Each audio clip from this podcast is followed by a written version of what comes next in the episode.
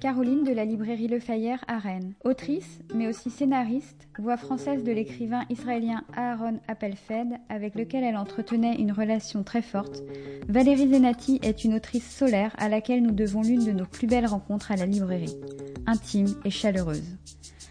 La guerre occupe une place centrale dans son écriture, que ce soit dans ses romans pour la jeunesse comme Une bouteille dans la mer de Gaza ou Quand j'étais soldate, que dans ses romans pour adultes comme Jacob Jacob, prix du livre inter en 2015.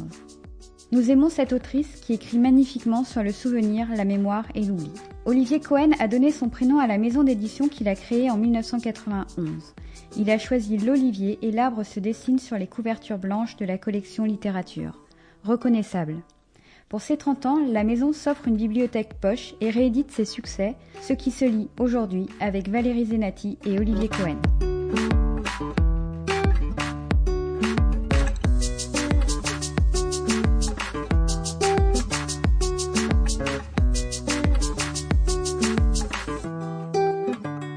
Bonjour et bienvenue dans Ce qui se lit, le podcast de la librairie Le Fayère à Rennes réalisé par Arnaud Vasmer, des entretiens durant lesquels nous vous proposons d'entendre un auteur ou une autrice et la personne qui l'édite.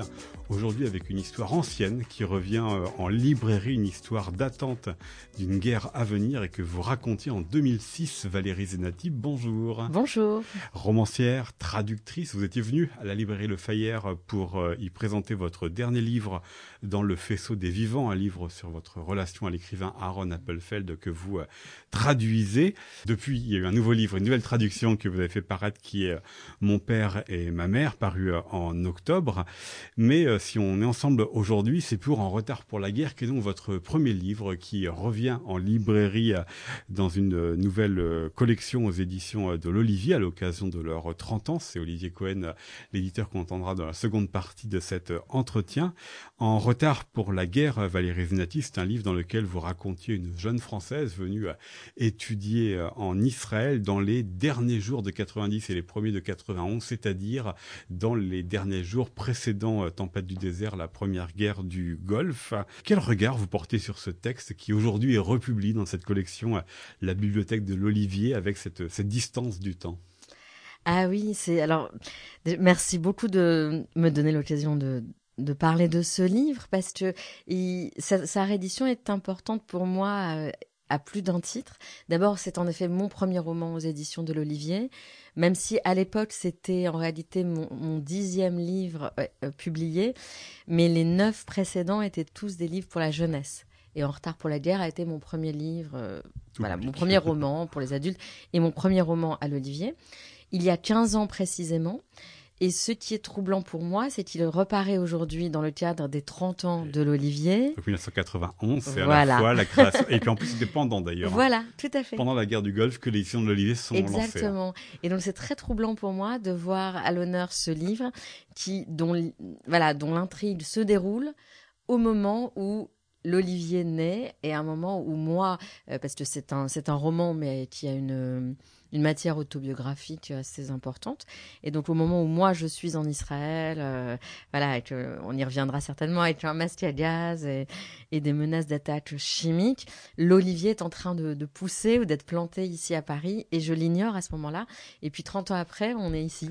voilà, absolument. mais outre cela, est-ce que parce qu'il y a aussi la, ah. question évidemment, vous avez donc vous l'avez dit, c'est votre dixième livre, mais depuis il y en a eu d'autres pour euh, les adultes. c'est pas simple toujours de reposer un, un regard euh, critique ou non d'ailleurs sur son premier texte adulte. Voilà, quand il a fallu le relire, je ne sais pas dire s'il y a eu des petites corrections, des petites modifications qui ont été apportées pour sa republication. Quel sentiment vous avez eu? Alors c'est bien d'insister là-dessus, Arnaud, parce que euh, c'est une effectivement, je pense que c'est une question importante. Euh, le regard qu'on peut, enfin importante. Je sais pas si elle est importante, mais elle est intéressante. Le regard qu'on peut porter sur un livre euh, qui est le premier et, et qui date maintenant. Je l'ai relu, en effet. Je voulais traquer une sorte de tic que j'ai que j'ai repéré, qui était de mettre des, des points de suspension euh, que je n'utilise plus du tout et qui me font horreur dans mes textes. Je n'interdis personne, voilà, je n'interdis à personne d'utiliser les points de suspension. Moi personnellement, je savais que c'était ce que je voulais traquer, les points de suspension. Et je me suis dit bon bah en relisant, je ferai peut-être aussi des petites corrections. Alors j'ai traqué quasiment tous ces points de suspension ça peut paraître anecdotique, mais bon, pour moi, ça voulait dire quand même quelque chose. C'était un rapport à, à, l'intention, peut-être. Le point de suspension, on pourrait en parler pendant des heures. Ah on laisse la phrase en, en, on haut, on ne l'aboutit pas complètement, on laisse l'imaginaire du lecteur peut-être la compléter. Oui, tout à fait, mais on souligne peut-être. C'est-à-dire que je crois que, pour moi, ce, et j'y pense maintenant en vous parlant de ce livre, je crois que ce livre soulevait une question qui, qui, qui court ensuite peut-être dans tous mes livres, en tout cas qui m'anime, c'est la question des non-dits. Et là, c'est comme si, à travers ces points de suspension, je voulais quand même orienter vers le non-dit ou, ou le, le, souligner d'une certaine manière. Or, ensuite, il me semble qu'en travaillant d'autres textes, j'ai probablement travailler le non-dit autrement, en le ciselant peut-être de manière plus, euh, voilà, plus juste à mes yeux. Donc ça, c'est un détail qui n'en est peut-être pas un. Et au-delà de ça, je me suis aperçue en me relisant que je, je ne pouvais pas faire trop de corrections parce qu'autrement, j'aurais carrément tout réécrit. C'est-à-dire que aujourd'hui, euh, voilà, c'est un texte dont je me sens proche par le, une sorte de mouvement vital qui l'anime et dont je me sens un peu plus éloignée par rapport à l'écriture, à l'expression qui est donnée à ce mouvement. Cependant, c'est quand même ce que vous écrivez aujourd'hui, vous le sentez dans la continuité euh, de ce premier roman, malgré les évolutions évidentes qu'il y a eu, parce que vous avez écrit d'autres romans euh, depuis. Alors j'aimerais presque vous poser la question, parce que je sais que vous êtes un, excellent lecteur et que... Je n'ai pas lu tout, Valérie Zenati. Non, non, non, non. Euh, alors, je crois je crois qu'il y a quelque chose. Donc, je dis ça parce que je suis pas sûre que moi, je, je, suis pas sûre d'être la mieux placée pour le dire. Mais il me semble en tout cas, oui, que tout ce que j'ai fait depuis euh, se tient et, et c'est fait à partir, enfin à partir de là, oui, à partir de là, avec et contre. Euh, chaque, livre s'écrit avec et contre le précédent. J'ai l'impression. Ça peut paraître une phrase un peu.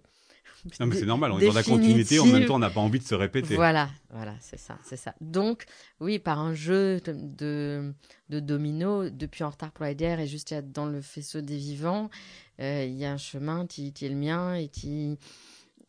en relisant En retard pour la guerre, j'ai senti qu'il y avait vraiment des choses qui étaient à peine esquissées, comme la question de la langue et euh, de l'hébreu, puisque l'héroïne est française, installée en Israël. Et, et ces questions-là. qu'elle refuse d'ailleurs d'être rebaptisée et pour son prénom et pour son nom à l'immigration d'un nom euh, que lui donnerait l'agent de l'immigration. Voilà, tout à fait. Oui, il y a cette scène où elle refuse. Euh, elle s'appelle Constance, qui n'est absolument pas un prénom euh, audible pour les Israéliens parce qu'il y a une double voyelle nasale, le on et le en, qui n'existent pas en hébreu.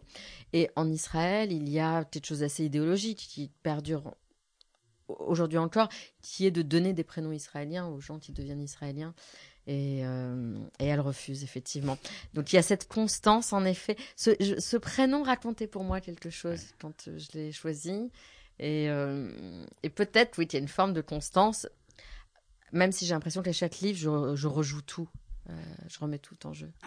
Mm. Alors dans euh, ce livre, Valérie Zenati, donc euh, en retard pour euh, la guerre, vous racontiez cette Constance qui va étudier Flavius Joseph. Donc c'est un, un, contemporain du premier siècle de notre ère qui était contemporain de la chute du temple de, de, Jérusalem. Et elle, aujourd'hui, à la fin de ce XXe siècle, mm. elle va l'étudier. Contrairement à d'autres, elle décide d'aller jusqu'à Jérusalem pour l'étudier. Contrairement à d'autres, et puis aussi malgré la crainte évidemment de sa famille qui est restée en France, qui sait parce qu'il y a les tractations, il y a euh, les tentatives, en tous les cas, d'éviter euh, la guerre entre euh, les Alliés et puis l'Irak qui a envahi le, Koweït. Comment vous était venue cette, idée qui est faite de comment dire de curiosité quand on lit aujourd'hui parce qu'il y a des fêtes de fin du monde, il y a en tous les cas, les lecteurs de 2021 ne vont pas lire comme ceux de 2006. C'est ça. alors ça, c'est un peu aussi un hasard du calendrier parce que effectivement, je, je crois que ce qui me frappe, c'est que ce livre, euh, c'est un livre dans lequel j'ai instauré un jeu d'écho. Pas forcément conscient, mais qui s'est installé, un jeu d'écho entre le passé et le présent, comment le passé résonne dans le présent. Et donc il y a le passé propre de la narratrice, intime, euh, qui est esquissé dans les premières pages et qui résonne dans les semaines de guerre, et il y a le passé historique euh, lointain. Parce qu'évidemment, ils craignent une, une, attaque chimique qui va se produire. et évidemment, qui dit attaque chimique en Israël avec des personnes juives renvoie forcément à la mémoire de la Seconde Guerre mondiale. Voilà, des gaz. Euh, il y avait aussi la, euh, voilà, l'impératif d'avoir une pièce, de se calfeutrer dans une pièce hermétique. Donc les mots gaz, chambre hermétique, tout ça, c'était très, très brûlant. il y a le passé plus ancien que vous avez évoqué de Flavius Joseph, qui est un historien du 1er siècle, qui, euh, qui était considéré comme un traître par les Juifs et qui a témoigné de choses très importantes dans l'histoire romaine et qui est le seul témoin presque contemporain de Jésus-Christ, quelqu'un de très important, Flavius Joseph. Donc il y a les échos aussi avec la chute de Jérusalem. Et aujourd'hui, euh, oui, quand je l'ai relu, je me suis dit qu'il y avait des échos avec la situation qu'on est en Parce train de vivre. Parce qu'on parle de couvre-feu, on parle de fermeture, de réouverture d'immersité ou de lieux euh, clos. C'est pas la guerre, la pandémie, mais il n'empêche que l'expérience du lecteur euh, va transformer sa lecture. Je pense, je pense. Et là, ça m'a frappé parce qu'il y a même un moment. Alors, il y a des polémiques sur les masques à gaz. Euh, donc là, nous, on a eu, les masques. Voilà, nous, c'était les masques. Enfin, c'est quand même frappant. et, et, il y a aussi cette, cette on, a aussi à un moment donné euh, à, la, radio un débat sur le fait que les violences conjugales ont augmenté parce que les gens se retrouvent enfermés chez eux. Enfin, des choses qu'on a vécues là, maintenant, qu'on vit maintenant. Et euh, aussi une dernière chose qui m'a frappée, c'est même euh, il y a un moment où quelqu'un dit les économistes ou d'ailleurs Constance, je crois, l'héroïne, les économistes planchent déjà pour savoir mm. combien, voilà, calculer les pertes liées à ce couvre-feu. Et, voilà, 30 ans après, nous, on vit la situation qu'on vit. Ça, ça, me, ça me touche parce que je me dis, bon, ça veut bien dire que la littérature attrape toujours quelque chose de. Enfin, toujours, je sais pas, mais qui la dépasse un peu peut-être et qui peut résonner de manière inattendue. Alors, il y a une différence quand même entre notre période et puis celle que vous racontez donc dans euh, En retard pour la guerre en 90-91 c'est que la date de la guerre, elle est connue. La date de la fin de l'ultimatum est connue. Et c'est ça aussi que vous mettez en scène dans même plus de la moitié euh, du roman. C'est même les pots de yaourt avec leur date de péremption sont après cette date. Donc ça renvoie à un, futur très hypothétique. Euh, un moment, euh, vous, vous l'écrivez, nos peurs éternelles sont sur le point de, de s'incarner. C'est-à-dire aussi c'est très particulier. Ça, c'est ça que vous vouliez saisir. C'est que cette fête du fin du monde, tout d'un coup, les commerçants qui ne font plus crédit, mais en même temps les gens qui ne cessent de consommer au restaurant de manger, de boire davantage parce qu'ils savent la fin. Ça a des conséquences sur la vie intime, sur la vie personnelle très très fortes de ces gens. Pourtant, ils sont loin du conflit. Israël n'est pas un des belligérants. Non, c'est vrai, c'est vrai. Alors paradoxalement, puisque vous l'avez rappelé, euh, et pour les auditeurs anciens, enfin anciens, qui, ont vécu, qui, ont vécu, cette période comme moi, que, euh, on, sait très bien que l'Irak a envahi le Koweït, donc Israël n'était absolument pas lié à, à, cette guerre, et ensuite il y a eu une alliance avec les États-Unis, l'Angleterre, la France, une trentaine de pays alliance dans laquelle Israël n'était absolument pas présente. Et pourtant, évidemment, si j'ose dire, l'un des leviers de Saddam Hussein, c'était de menacer euh, la Israël. Cible la plus proche. Voilà. Euh, et la plus aussi peut-être euh, voilà, chargée de sens. Il a menacé aussi l'Arabie Saoudite et il a mis sa menace à exécution d'ailleurs aussi. Et, et, donc là, il y a, pour, pour moi en tout cas, il y a eu cette sidération de vivre un temps qui était hum, inscrit sur les agendas et qui était une sorte de marche, les yeux ouverts, les yeux grands ouverts vers la guerre. C'est-à-dire, moi qui ai grandi dans les années 70 avec euh, la l'ombre de la Seconde Guerre mondiale et l'ombre de la guerre d'Algérie qui était portée comme ça sur les années 70 dans leurs dits, leurs non-dits, leurs refoulé, retour du refoulé.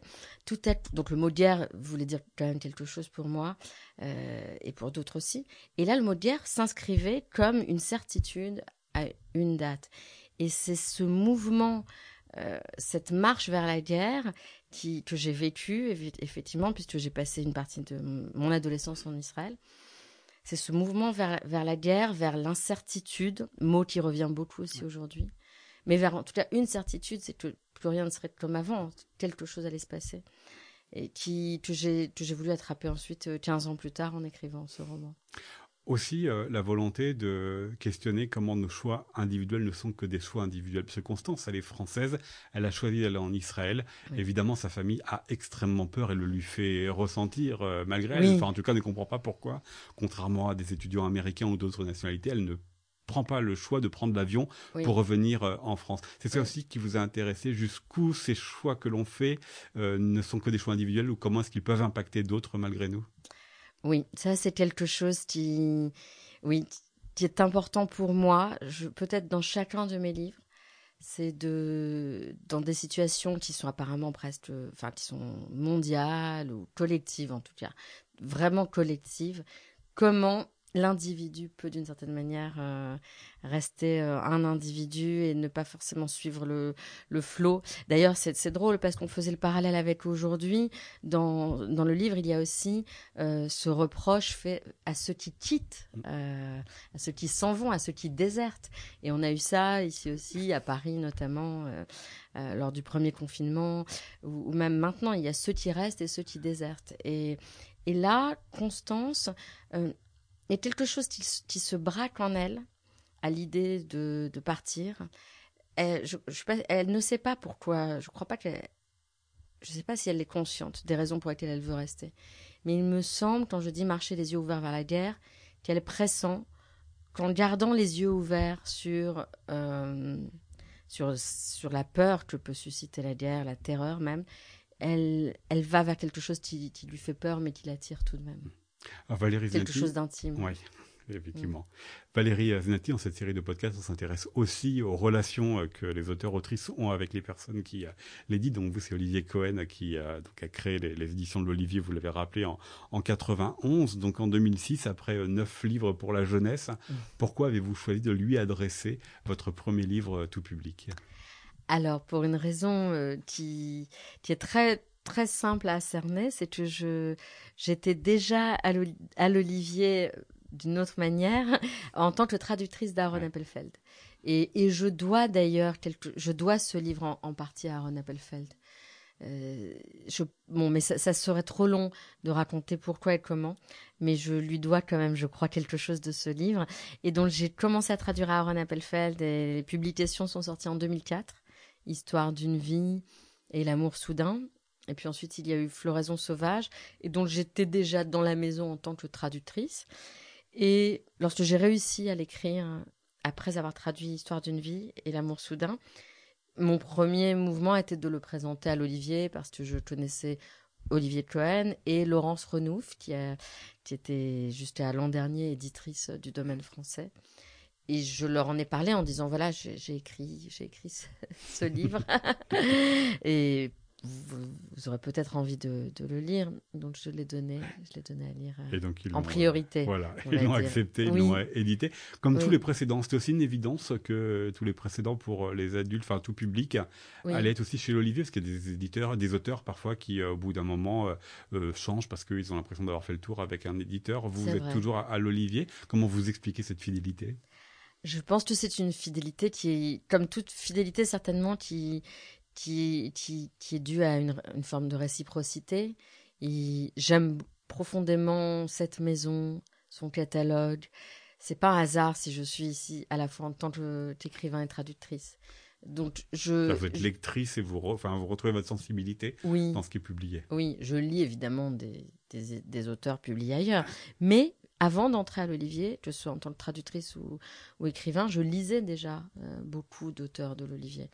Et je pense aux auteurs français comme euh, euh, Agnès de Sarthe, Geneviève Brisac, Florence Sévos. À l'époque, j'avais lu aussi, j'avais été frappée aussi par le livre de Christophe Honoré, par son premier livre ici. Donc, les auteurs français et puis les auteurs étrangers, Jonathan Safranfort, qui, qui a beaucoup compté, ou Cynthia Ozick, et, et bien d'autres, évidemment. Et donc, euh, c'est une maison dont je suis lectrice. Et... Qui vous a formé, du coup, aussi en tant que autrice Oui, peut-être, sur, en partie, sur, sur la littérature contemporaine, en partie, parce que heureusement, une formation est toujours plus bigarrée et, et vaste. Mais il, il, y a ça. Après, je, bah, je suis très curieuse de savoir ce qu'on ce, qu'on dira de, moi, mais je crois que cette fidélité-là, elle est due au fait que je me sens bien dans cette maison qui, qui, qui a un respect du, du, texte extraordinaire et une attention et une exigence très grande portée au texte et donc aux auteurs. Et en retour, il me semble, euh, j'ai l'impression de donner, de recevoir. Euh, quelque chose qui se situe autour de ça, un souci de d'aller vers le texte euh, le plus le plus précis, le plus juste, sans considération qui pervertirait le travail, sans considération extérieure au texte lui-même. Ça, c'est assez rare, je crois, dans le paysage littéraire. Alors, pour euh, bien vous comprendre, vous cherchez à bien vous comprendre, est-ce que ça veut dire que c'est un éditeur, une maison d'édition, qui, dans le travail que vous allez avoir avec eux, euh, va vous suggérer des choses plutôt que vous dire euh, vers où aller? C'est comme ça que ça fonctionne? Exactement, exactement. On est, dans, on est dans une sorte de dialogue permanent, mais de dialogue permanent amical et intellectuel, que ce soit avec Olivier ou avec Laurence Renouf quand elle était là. Mais il y a ce dialogue qui qui est permanent, mais qui ne porte pas forcément précisément sur ce que j'écris, parce que moi, je suis incapable de parler de ce que j'écris lorsque j'écris. Et ensuite, on sera toujours dans l'évocation d'un mouvement général vers lequel le texte va ou pourrait aller, et on sera absolument pas dans euh, des directives euh, qui, conduiraient à, forger un texte. Euh, plus, vendeur, plus commercial, plus, euh, identifiable. Non, pas du tout. enfin, moi, j'ai le sentiment, quand je travaille, qu'on cherche simplement à m'accompagner vers mon texte et pas vers un texte qui, euh, qui serait celui euh, voilà qui serait voilà qui ne serait plus le mien voilà. Mais qui pourrait qui serait susceptible de plaire au plus grand nombre. Et c'est comme si à partir d'une photo floue que je donne on me donnait la possibilité de faire la mise au point et de rendre la même photo, mais cette fois-ci nette. Question de la lisibilité du coup. Voilà, exactement, c'est exactement ça. Donc c'est pas un autre texte, c'est la même photo, mais je fais la ça me permet de faire la mise au point et, de rendre une, photo nette. Voilà, si on doit donner une image, c'est celle-là.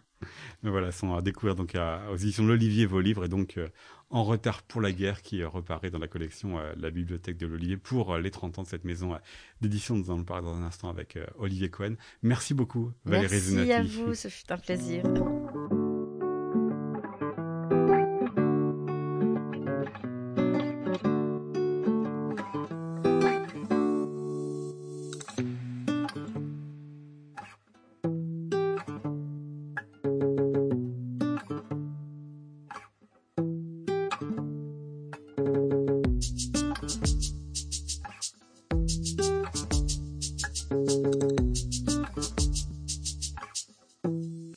Nous poursuivons donc ce podcast Ce qui nous lie de la librairie Le Fayère en votre compagnie, Olivier Cohen. Bonjour. Bonjour. Nous venons d'entendre euh, Valérie Zenati nous parler euh, de votre maison d'édition, les éditions de, de l'Olivier, euh, qui fête cette année ses 30 ans, avec son texte qui est très troublant, puisqu'elle raconte une histoire qui se passe en 1991, pendant la guerre du Golfe. C'était le moment où vous-même, vous avez lancé votre maison d'édition, mais vous avez reçu ce texte des années plus tard, en 2006. Elle nous a rappelé qu'elle était déjà rentrée dans la maison, puisqu'elle traduisait déjà les livres d'Aaron Appelfeld. Est-ce que vous vous souvenez de de votre première lecture du livre de Valérie Zenati en retard pour la guerre que vous avez choisi donc de rééditer pour vos 30 ans Oui, oui, je me souviens très bien, oui. oui, oui. J'étais euh, impressionné par la force de ce, livre, que je connaissais Valérie effectivement de, depuis un certain temps. J'avais lu euh, un livre pour la jeunesse qu'elle avait publié euh, à l'école des loisirs mais euh, il y a, une, énergie dans ce, dans ce livre qui est tout à fait remarquable. Et je dirais que c'est une des, de ses grandes qualités en tant qu'auteur. C'est une écrivaine qui a une, ce qu'on peut appeler une énergie littéraire très forte. Je ne veux pas dire par là que son imagination ou son style le, sont moins, mais mais c'est ça qu'on, il me semble qu'on qu'on remarque tout de suite. On est, on est comme euh, percuté par, euh, par ce qu'elle écrit. Et c'est à peu près la même chose finalement pour tous les livres d'elle que j'ai pu lire. Ce sont des livres qui qui vous marquent. Oui. Mais retard pour la guerre, je l'ai dit, avec quelque chose de troublant parce que ça se passe en 91, donc forcément, ça a dû aussi vous rappeler des souvenirs du moment où vous avez euh, lancé votre maison édition dans un contexte qui ressemble pas tout à fait à celui d'aujourd'hui, mais pas loin comme du premier confinement, c'est-à-dire que les librairies, personne n'y allait à l'époque pendant la, la, guerre. Quel souvenir vous avez justement de cette période-là? Atroce. C'était épouvantable. J'étais très déprimé. Et je faisais le tour des librairies du quartier. Il y en avait à l'époque beaucoup plus. Nous nous étions installés rue Saint-André-des-Arts, donc euh, euh, pas très loin de Saint-Germain-des-Prés. Les, piles de livres ne bougeaient pas. Il n'y avait personne. Alors, quelqu'un qui, paradoxalement, m'a énormément rassuré, c'était euh, Georges Dupré, qui était un grand libraire, connu dans la profession. Il avait notamment dirigé la librairie de François Maspero, La Joie de lire, autrefois, et il était le directeur de la librairie La Une. Qui malheureusement n'existe plus aujourd'hui, qui est remplacé par un magasin euh, Vuitton. Mais La Une, c'était, c'était la grande classe, si vous voulez. Hein. H-U-N-E. Voilà, H-U-N-E, une librairie magnifique qui avait été euh, créée par Gerbrandt et et donc un jour, je, vous la fais courte, hein, enfin j'étais là à me lamenter en, regardant euh, les, piles de livres qui ne bougeaient pas à la une, et j'ai entendu la voix de Georges Dupré derrière moi qui me disait c'est très bien ce que vous faites. Alors j'ai cru que c'était une blague, et il m'a dit non c'est bien. Je lui ai dit mais enfin écoutez. Euh, c'est gentil de me dire ça, mais, mais voyez bien ce qui se passe en ce moment me dit oh oui bon mais ça ne durera pas. Non mais continuez comme ça, votre production est très homogène. Et alors je me suis ressorti, j'ai marché jusqu'à mon bureau, me disant homogène, bon très bien, c'est homogène. Mais euh, je, crois avoir compris ce qu'il voulait me dire, mais finalement ça n'avait pas tellement d'importance. Ce qui était important, c'est que c'est ce qui passait à travers son, ce qu'il m'avait dit. Il y avait une peut-être plus confiance euh, dans l'avenir de votre maison que vous à cette époque-là? Sans doute, sans doute. Il en avait vu d'autres. voilà. Bon, il faut dire aussi une chose, c'est que, créer une maison d'édition, à quelque moment que ce soit, c'est émotionnant, je dirais. Et je, pensais y être pas préparé parce que ça fait longtemps déjà que je travaillais dans l'édition, mais en fait, je pense que on n'est jamais vraiment préparé à ce genre de choses. Parce que vous vous livrez énormément en dirigeant évidemment la, maison, en publiant les textes, des textes qui vous ressemblent, il y a une, une cohérence avec euh, ce catalogue. Comment est-ce que vous le constituez, le composez, ce catalogue, au fil des années, au fil des livres? Il y a des auteurs que l'on retrouve, il y a des, thèmes, des esthétiques qui vous sont plus chers? J'aurais bien du mal à vous répondre. J'aurais bien du mal à vous répondre. Euh, c'est toute chose égale par ailleurs. Hein. C'est un peu comme quand on demande à un écrivain pourquoi écrivez-vous? Euh, Bon, bah parce que c'est ce qu'il sait faire, mais pour le reste, euh, ça reste assez mystérieux. C'est plus de l'intuition, c'est ça, du ressenti L'édition, bon, c'est ce que je sais faire, mais euh, pourquoi tel livre plutôt que tel autre Pourquoi tel, tel auteur? Bon, d'abord, je ne suis pas seul je me suis rapidement entouré d'une équipe qui a changé d'ailleurs, hein, qui s'est modifiée au fil des années, bien sûr. Je ne suis pas, disons, adepte de ce mythe très français, euh, très, oui, français, euh, du petit éditeur, euh, d'éditeur maudit dans son galta en train de publier des livres impossibles. Oui, cette image romantique, ça me ressemble pas tellement. En revanche, je sais que je suis fidèle à des personnes, à des styles et à une recherche d'une certaine qualité qui prend des formes très très différentes parce que c'est quand on regarde Jean-Paul Dubois, Catherine Poulain, Florence Omna, Valérie Zenati ou les étrangers euh, euh, bah, Ron Appelfeld, Richard Ford, Raymond Carver, Cormac mm. McCarthy, on a de la fiction, on a de la non-fiction, on a des récits intimes, on a des récits qui ne le sont pas. Ce sont effectivement des, esthétiques très différentes. C'est vrai. Alors on peut appeler ça de l'éclectisme. Je dirais que euh, pour moi, la, littérature, c'est la vie. C'est comme, comme disait euh, Proust, c'est la vie éclaircie. Et la vie est multiple. La vie, euh, on ne peut pas l'enfermer dans une catégorie. C'est pas possible. Et c'est pour ça que l'Olivier, c'est tout le contraire d'une secte, si vous voulez. C'est-à-dire, c'est une maison extrêmement ouverte sur de, nombreux horizons. D'ailleurs, le, premier nom que j'avais trouvé pour cette maison d'édition, c'était Horizon au pluriel. Euh, c'était un hommage personnel à une grande revue littéraire anglaise qui avait existé euh, il y a fort longtemps et qui était dirigée par Cyril Connolly, mais quand j'en ai parlé à mes meilleurs amis, il a éclaté de rire. Je lui ai demandé euh, pourquoi, qu'est-ce que ça avait de comique? Il m'a dit, on dirait le nom d'une agence de voyage. Alors je lui ai dit, bon, très bien, je, laisse tomber, je laisse tomber. Mais euh, pour moi, ça avait un sens. Et c'était aussi, euh, les années 90, l'époque où, avec Michel Debris, Michel Debris et Alain Dugrand, nous avions créé une revue qui s'appelait Gulliver. Michel Lebris et moi, nous étions très proches à cette époque. On s'est fâchés, réconciliés, fâchés, comme ça arrive. Et il venait euh, de fonder la, la manifestation. Les étonnants voyageurs. Étonnants voyageurs. Et euh, on avait même un projet de collection euh, ensemble que, qui finalement ne s'est pas fait. Et bon, ça c'était l'air du temps aussi. Hein.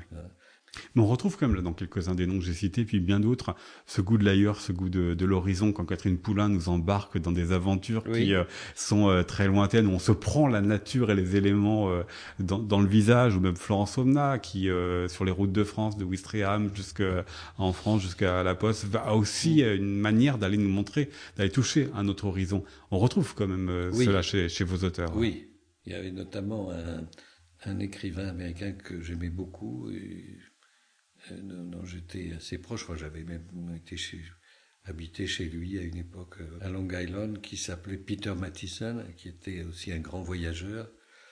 Oui, mais c'est très varié, si vous voulez. Il y, a, il y, a, ces grands voyageurs, puis il y a des écrivains extrêmement sédentaires et urbains aussi que j'ai que, que j'ai publiés parce que il y, a, il y, a, différentes manières de voyager, si vous voulez. Hein. Il y, a, des gens qui voyagent vraiment euh, physiquement et d'autres qui voyagent, euh, comment dirais spirituellement. Puis il y en a d'autres, c'est les deux. Hein. On pourrait dire que tous les hommes n'habitent pas le monde de la même façon. Pour reprendre le titre de, du livre de Jean-Paul Dubois Frégoncourt que vous publiez. Exactement. Ben, Jean-Paul Dubois, c'est un bon exemple parce que, dans un sens, parce que il était, il a été grand reporter. Euh, pendant des années à l'Observateur, mais en fait c'est un homme extrêmement casanier. Il vit à Toulouse dans la maison de ses, de ses parents depuis ses parents qui ne sont plus là, mais depuis très très longtemps. Et il voyage beaucoup euh, dans son imagination, je dirais. Alors, je voudrais qu'on s'intéresse à la manière dont vous travaillez, alors pas forcément avec tous ces auteurs, mais par rapport à ce que nous a dit euh, Valérie Zinati, la manière dont on travaillait avec euh, un auteur, elle nous disait, euh, on n'est pas dirigé, mais c'est plutôt des, suggestions, des conseils, des, lignes, ou en tous les cas, elle utilisait une autre image, c'est-à-dire qu'en gros, moi je rends une photo floue, et à l'Olivier, on me met le, le, bon focus, le bon regard, la bonne netteté. Est-ce que vous pouvez nous raconter comment, bah, avec une auteure comme Valérie Zinati, vous, vous travaillez un texte pour aboutir à cet objet qui est le texte fini en livre?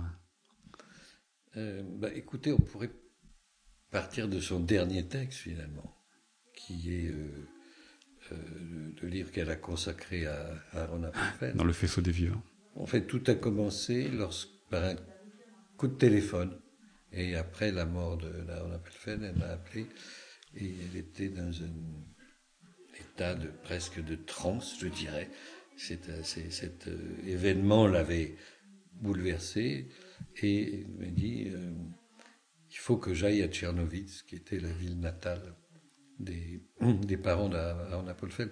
Alors, qui, euh, j'ouvre une parenthèse, mais aussi euh, Tchernovitz, qui était la capitale de ce qu'on appelait la Bucovine, qui a été la province la plus orientale de, de l'empire des Habsbourg et qui est maintenant en Ukraine. C'est aussi la ville natale de mes grands-parents maternels. Le hasard. Et, et, donc, euh, oui, elle m'a dit, voilà, il faut que j'y aille. Euh, est-ce que euh, les éditions de l'Olivier pourraient me payer le voyage J'irai en train. J'ai dit, bon, ben, très bien, ok. Elle est partie. Et puis, elle est donc revenue avec un texte qu'elle a écrit très très vite, hein, tout de suite, à chaud, Et à chaud, oui, c'était comme, je sais pas, de la lave brûlante, vous voyez. il fallait laisser refroidir un peu, pas trop, mais un peu. Et puis ensuite, avec elle, avec Laurence Renouf qui euh, dirigeait l'éditorial à l'époque, pendant de longues années, on a parlé de ce texte, on a parlé. Donc il ne s'agissait pas de corriger, de, de, de, réviser quoi que ce soit, il s'agissait d'avoir un échange au sujet de, de, ce texte. Et je pense que ça, ça a été utile. Le travail éditorial était de, de cet ordre-là. Oui. On parlait de, de Florence Aubenas, on a, on a un rituel avec Florence, c'est que quand elle écrit un livre, elle, me demande trois conseils. Systématiquement. Toujours. Et un en particulier. Et puis bon, après, quand elle rend sa copie, alors là, je la, je, je la lis très très attentivement et, et euh, on en parle vraiment beaucoup, beaucoup, beaucoup. Euh, on parle des détails, euh, du rythme du, du texte, de, bon, de, de, la construction, mais, mais son dernier livre en particulier, qui est, une, une réussite totale. C'est la de la Poste. C'est elle. Il y a une phrase que je lui avais dite, je crois que je peux le dire maintenant, parce que ça n'est plus secret, mais puisque c'est l'histoire d'un crime et, en particulier d'un homme qui est accusé d'un crime que probablement il n'a pas commis. Et donc je, lui avais juste cité une, une phrase d'Alfred Hitchcock que je trouvais euh, formidable, qui avait dit Je filme des innocents comme s'ils étaient coupables. Et je trouve que ça correspond bien à son livre. Effectivement, toute l'attention euh, ici. Puis je voudrais qu'on termine, euh, Olivier Cohen, par euh, donc vos 30 ans. Euh, vous avez lancé une, une, nouvelle collection qui est la bibliothèque de l'Olivier, dans lequel figure donc le, le, livre de Valérie Zinati, le premier qui est republié, mais il y a aussi Jean-Paul Dubois. Pourquoi cette volonté de créer cette nouvelle collection et donc du coup de redonner une actualité à ces livres-ci? Alors, je crois qu'il faut rendre à César ce qui est à César. Cette idée m'a été suggérée par Gilles Bourgogne, qui est notre chef des ventes. Et il y a plusieurs années, on discutait, c'était à Noël, et je me souviens, et, et je lui avais demandé euh, qu'est-ce qui, à votre avis, pourrait marquer ces 30 ans? Il m'avait dit, ben, vous devriez publier une, une série d'ouvrages qui seraient euh, les livres qui ont marqué les éditions d'Olivier. Alors, il, avait pensé à 30 livres. J'ai 30 ans. Bon, je lui ai dit, non, ça, je pense que ça, c'est pas, ça, pas trop. possible, c'est trop, trop, trop lourd. Mais j'avais gardé l'idée en tête et euh, on a remis ça sur le tapis. On a réduit à 18 titres. Ce qui reste quand même euh, déjà pas beaucoup, mal. Mais bon, euh, on a publié quand même en 30 ans près de 1000 titres. Voyez, donc c'était, c'était impossible de faire un vrai choix c'est un peu, il y a toujours quelque chose d'arbitraire dans ce, genre de choix. Et ce qui a été très fort dès le départ, euh, notre équipe était, s'était profondément euh, renouvelée depuis quelques mois, c'était que euh, ces 30 ans devaient témoigner de ça. C'est-à-dire que il s'agissait pas de se pencher avec nostalgie sur le passé, mais de se pencher sur l'avenir. Donc, euh, dire, on est à, une charnière, à un moment charnière. Ça s'est traduit par euh, une collaboration avec une euh, jeune graphiste qui s'appelle Maya Palma, qui nous a proposé des esquisses de couverture de cette collection et qu'on a trouvé absolument formidable. Je me, suis, vois encore me dire, mais c'est exactement ça que je cherchais sans le savoir vraiment. Ce qui me plaît beaucoup, c'est que c'est à la fois une collection qui met en valeur des, des titres de, que nous avons publiés dans le passé, même un passé parfois très récent, parfois moins récent, mais qui annonce quelque chose de nouveau. Et pour moi, c'est ça le sens de ces 30 ans, vous voyez. C'est pas euh, un musée, c'est un regard qui enveloppe à la fois le passé et le futur.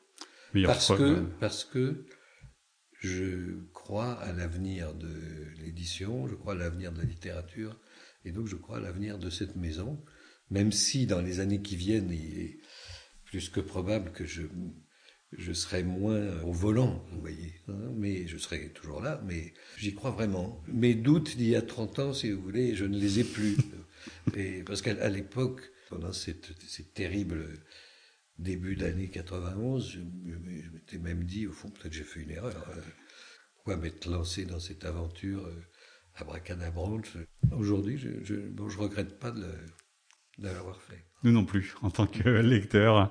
Et donc, on peut découvrir en retard pour la guerre dans cette collection de la bibliothèque de l'Olivier, euh, un des, des, titres que vous avez du coup choisi de, de réactualiser de Valérie Zenati. Merci beaucoup, Olivier Cohen. Merci. C'était un podcast d'Arnaud Vasmer réalisé pour la librairie Le Fayère à Rennes.